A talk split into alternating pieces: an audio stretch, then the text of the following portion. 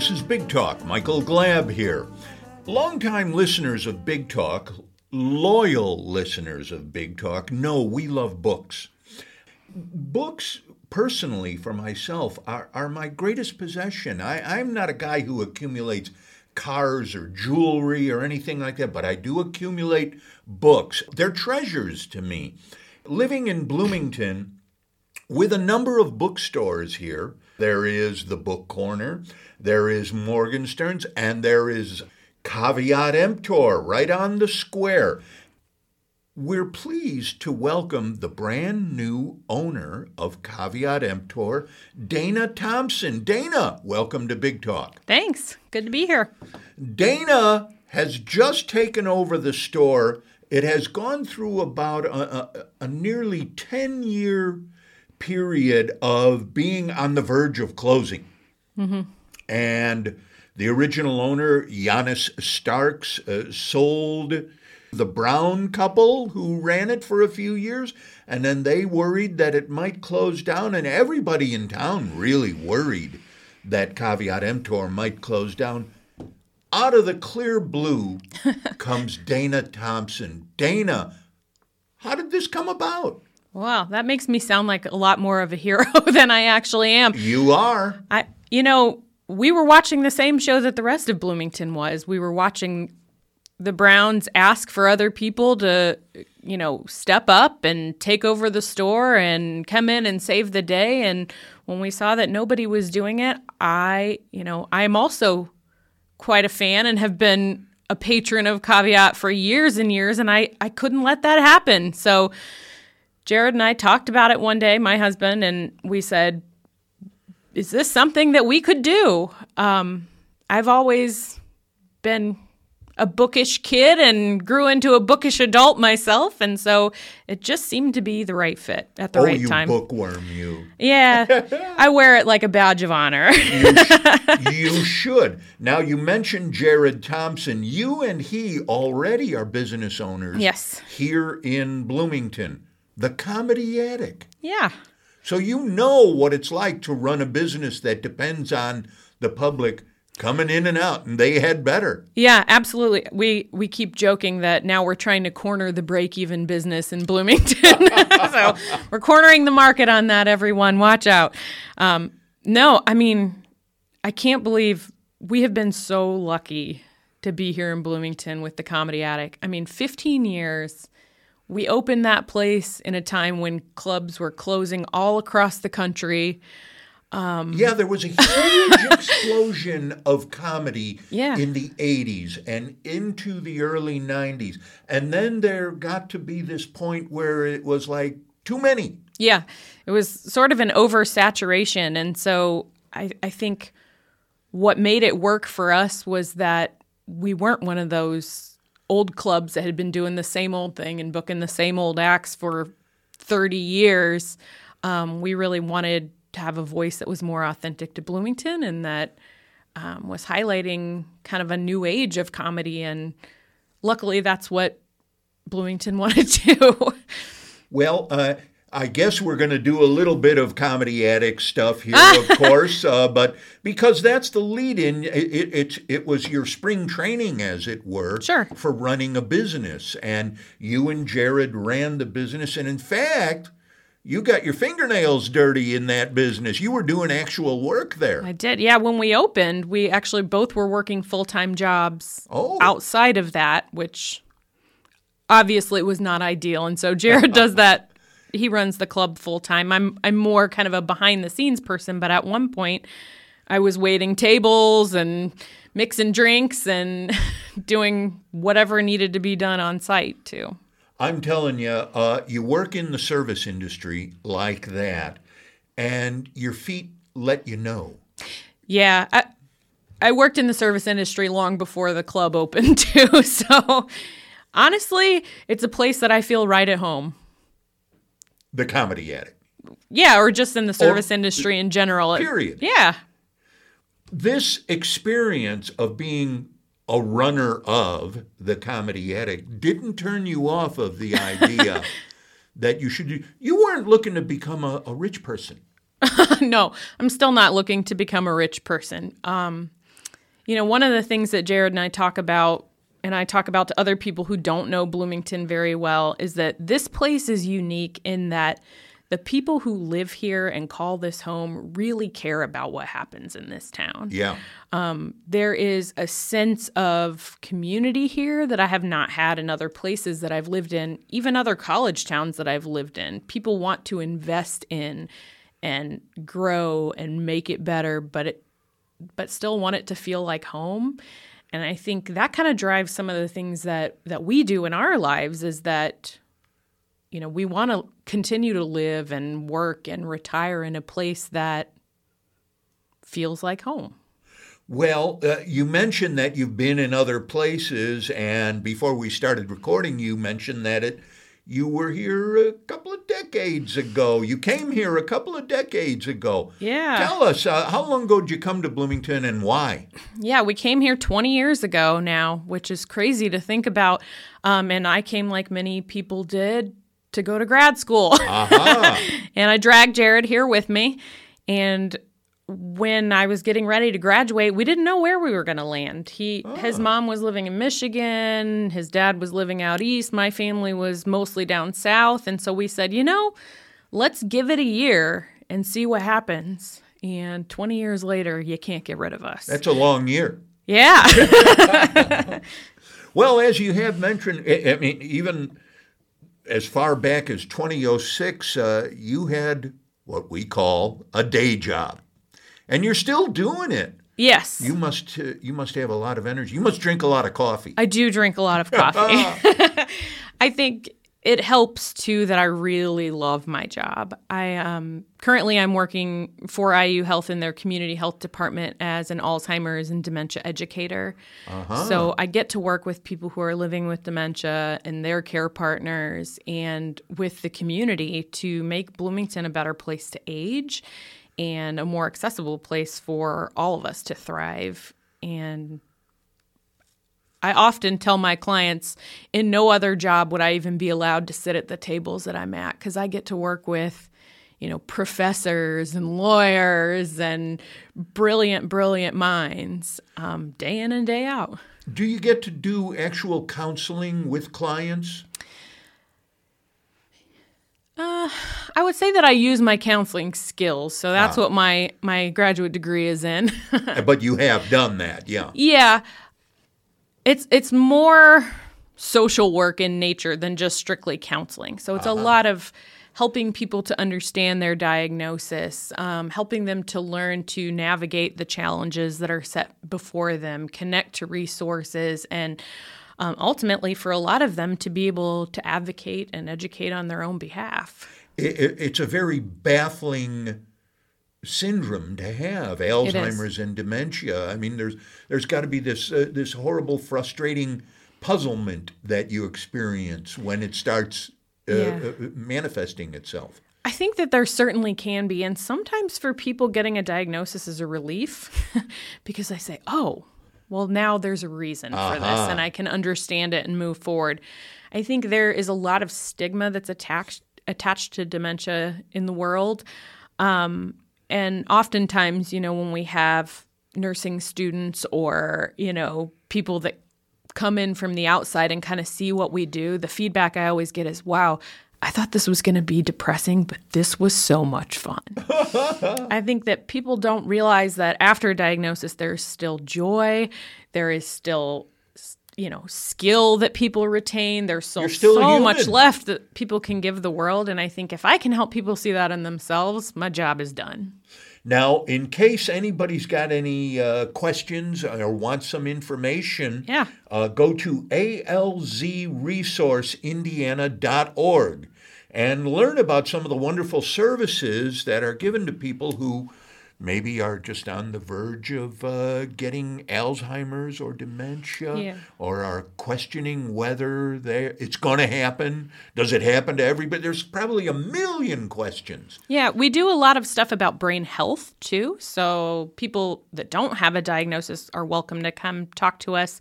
Um, and one of the really cool parts about that job is that all of our services are free. Um, and that's not something you get to say in healthcare very often. Oh my golly! So. Well, that is terrific. Community health. There Yeah. you go. You do have this day job. It takes up I, I, don't know how many hours you work, maybe forty, whatever. Does that mean that you don't have any time to spend at the store? No, actually, right now I'm there um, on Tuesdays. So we're recording this on a Tuesday. I'll head over there after this. Um, and Punch that clock. here and there uh, when I can around the rest of my my job. Uh, for for me, that part of my life doesn't really feel like work. Yeah. It's kind of what I get to do for fun later on. Well, the good thing about Caveat Emptor, and again, uh, we're speaking with the new owner, Dayna Thompson. Thompson uh, of the Thompson clan, uh, who also owns uh, Comedy Attic. Uh, they, you guys are institutions here now. You, you, you Oh. thought it would be a year that you were here, and now you're like, there's going to be statues to you two at some point. That's a lot of pressure. Um, we just want, you know, like I was saying before, we just want this to be the kind of place that we want to live, and whatever we can do to to support that from from our perspective, we'll do, and then we'll leave the rest up to the rest of you guys. now, you recently bought this uh, store, Caveat Emptor, a long standing store. So the wheel was invented already. You, you, the work was done, and they handed you the keys. Was it that simple? yes and no. I think in part we have inherited an institution in this town and I keep saying I don't feel like the owner of this store. I feel like the current steward of Caveat Emptor. What a way to look at it. I feel like this is a place that people already know that they have loved for 52 years before we ever came into the picture and the things that Janis built and the things things that Eric and Katie built um, are important and have made the store what it is today. Caveat Emptor was founded in 1971 by, as you mentioned, Janis Starks. Janis Starks and four other people Yes. at that time.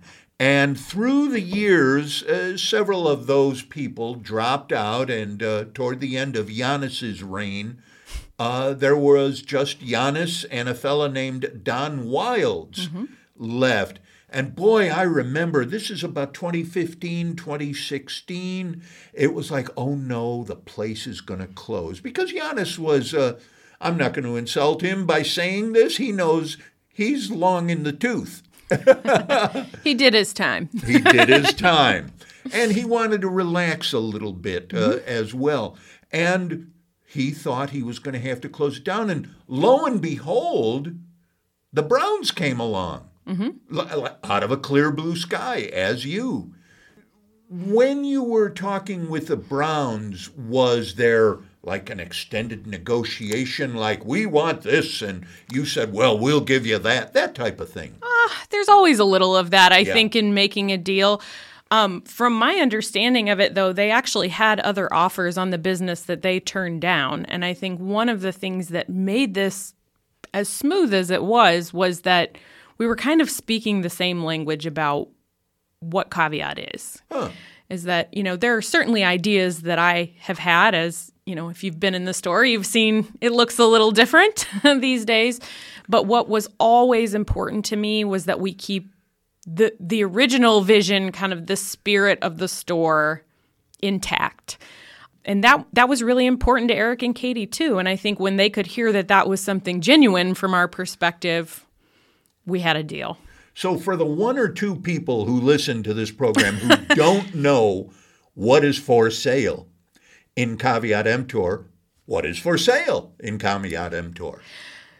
So we only deal in used and rare books at Caveat. Most of what's in the store um, is not super rare. A lot of that stuff these days is being sold online, although we still do have quite affordable treasures in there. Um, when Janis opened the store, I think a lot of the inventory that they had then, and still a lot of what remains, came out of his own academic interests, which are which are varied. I mean, he speaks so many different languages and has so many different interests and and that was really reflected in the store in the foreign language and the politics and and all of these things that make Janis who he is, right? And what a music um, lover he is. Yes, goodness. lots of music, literature. I mean, you can kind of see his soul when you walk through the store in a manner of speaking and I think that remains really important to us because I think you know, being the town that Bloomington is, we do have a lot of deep thinkers here, and we have a lot of um, very well read people that aren't just looking for the next bestseller here in this town. Um, and those folks are always going to find something in our store. I think something that we are really trying to work hard on now um, since I have taken over is also appealing to kind of a more casual reader. So somebody who enjoys these things but maybe doesn't have that depth of academia mm. or the interest in those things that that some of our more loyal customers have and I want both of those people to feel at home when they walk in the store.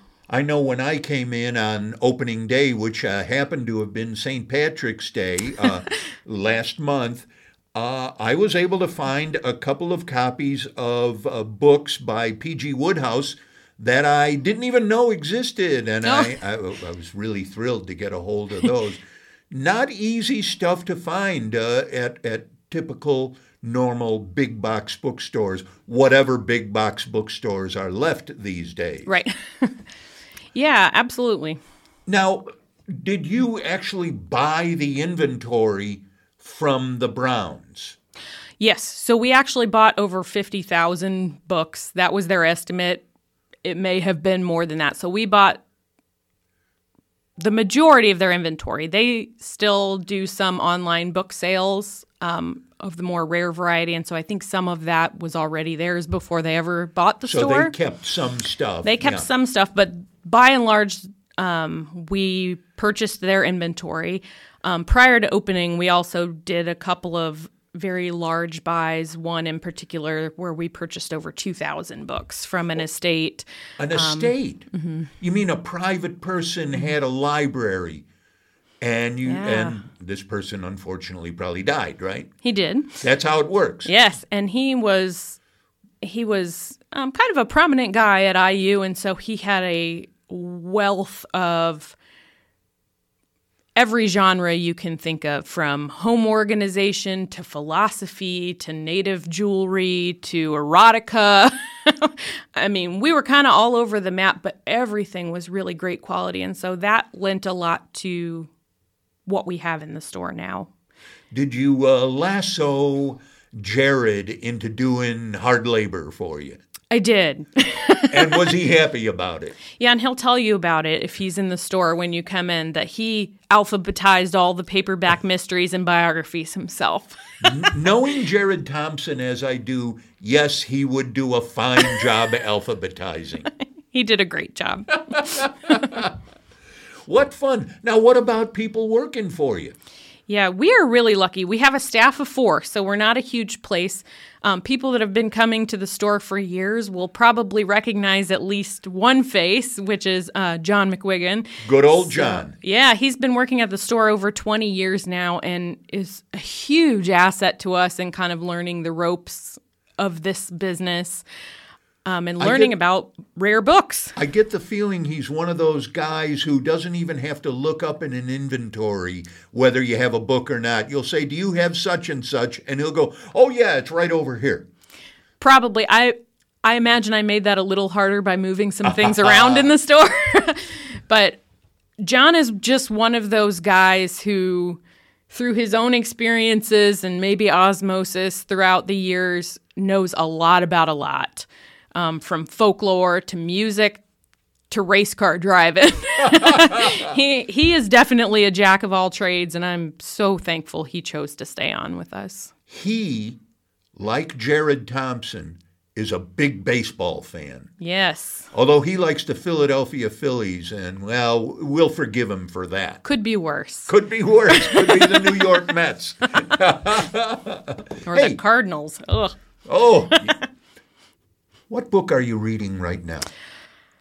So I I tend more toward the fiction world ah. just because I read a lot of nonfiction for work.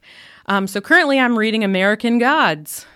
Neil Gaiman. That's the one. Yeah. So I had never read it before somehow. It had passed me up for a decade. So I'm finally getting into that and really enjoying it. I'm I'm a big sci-fi fan. Um, so You know what's huge in the new bookstores, uh, stores that sell new books? It is a phenomenon. Colleen Hoover. yeah. She, you look at the New York Times bestseller list, and she might have eight or nine titles every single week on the 15 title list, which is unheard of. Do you have any Colleen Hoover? Honestly, I'd have to check the shelves. um, I'm not sure that we have any of her things right now, but I'd imagine they'd move pretty quick if we did. Possible, yeah. We do get a lot of those kind of bestsellers through the store, though. You know, people tear through those kind of books. They're beach reads, they move through them fast, and then they bring them in for us. So Right. we're happy to be the recipients of those things. Now, can anybody come in and say, hey, I got a box of books here? You want to buy them? Theoretically, yes. Um, we always recommend that people call ahead and talk with us a little bit about what they want to sell before they just haul the box down so that we can let them know, hey, here are things that are probably worth your time to bring in. Don't waste your time, Yeah. in other words. So we do purchase books. Uh huh. We also do trade, so people can come in and um, often get more in store credit than they can in cash Yeah, for their things. Um, and surprisingly, we have a lot of people who donate books. Just like that. Here, take Just it. like that. They walk in and say, I came in to buy books, but I need to make room on my shelf. These are for you. And we say, Thank you very much. Feel free to look around. So, Now, Dayna Thompson, new owner of Caveat Emptor. Uh, when I was younger, I kept every single book I ever bought, ever read, ever hoped to read. And after a few moves, I came to the conclusion this is nuts. yes. Moving literate people is, is, is hellish in a lot of ways. so I keep at home a core library, about 200 books. How about you? What do you have at home? Boy, that's a big core library. Um, I do the same thing. I used Yeah. to keep every book, and now I keep the ones that are really special to me. So Right. I have quite a collection of leather-bound Agatha Christie that I keep. Um, I have a really early edition Jane Eyre that Er- Jared got me for Christmas one year, um, which is my favorite book of all time. Um, I have an old copy of Dracula, which is another favorite of mine, and then more in more current literature, I had been really into the, Louise Penny books, Aha! um, the Canadian kind of historical murder mysteries, and so I have that entire series. How about the modern Prometheus, Frankenstein? I'm saying it in the in the way that Mel Brooks's movie would have Yes. said it. Uh, have you read that one yet? I have, and actually, I was just given an old illustrated copy of Frankenstein that is worth, I suspect, quite a pretty penny. So, John and I are taking a look at that right now, and you may see it in the store soon. Are you having fun? I'm having so much fun. I think there there's a lot in my other job that requires uh, constant problem solving and people skills and thinking ahead. And so it's really nice for me on the days that I can walk into the store, lose myself completely in something else, or kind of focus on the the concrete task of making the store ready for people to come visit. I assume you're not serving drinks anymore over at the Comedy Attic. Oh no, I haven't done that for quite a few years now. I, I'll fill in here and there if they need me, but with two kids and all this going on, that's it's a lot to keep up with. I also understand that uh, one, two, or three people work at both places. yeah, so we have two employees that um, have worked at the Comedy Attic. So if you come into Caveat, you may you may recognize Alex and Maddie. We also have another employee who stayed on from the time that Eric and Katie owned the store, whose name is Michael. He's a local IU accounting student that has also just been a great breath of fresh air in that store. He is so full of enthusiasm for both keeping things the way they've always been and trying out new things. So it's been really great to have this mix of people who I feel like really understand what makes the store special and who I can trust. Now, let me take you back 20 years to when you first arrived in Bloomington. Okay. Could you have envisioned a day where you were going to b- both own a comedy club and a bookstore? Not in a million years. Yeah. I have always wanted to own a bookstore, but I never thought I'd be able to pull it off, especially in a town like this, which has some great bookstores. I was never going to open my own. Yeah. So this opportunity really allowed me to live out that that dream. Now, an interesting thing, uh, I having been working in a bookstore since I arrived in this town, know that people come in and say, Oh, it must be wonderful to work in a bookstore in a college town. All the students come in and want to read books. And I have found that's not true. Students are busy with textbooks, with assignments, with uh, papers and essays. Hmm. I've been really encouraged, though, by the number of younger people coming into the store. Uh-huh. I was a little worried that it would be kind of people my age and older that eventually would not be able to be customers anymore and would be a dying gosh. business. But that hasn't been my experience. Those people do come in, but we have a lot of younger patrons, and it's making me feel pretty hopeful. What kind of work did you have to do to the physical plant? Whew. Well, a lot of that work was done by the folks that own the building. They have replaced the lights. They've they've done a lot of work on the HVAC system and cleared out the basement. From our end of things, it was just a lot of manual labor. When the store was considering closing, they had their clearance sale and Right. sort of stocked the shelves with everything not priced or labeled or alphabetized or organized in any way. It was all just kind of miscellaneous at the front of the store. So a lot of it was just sorting, pricing, reshelving.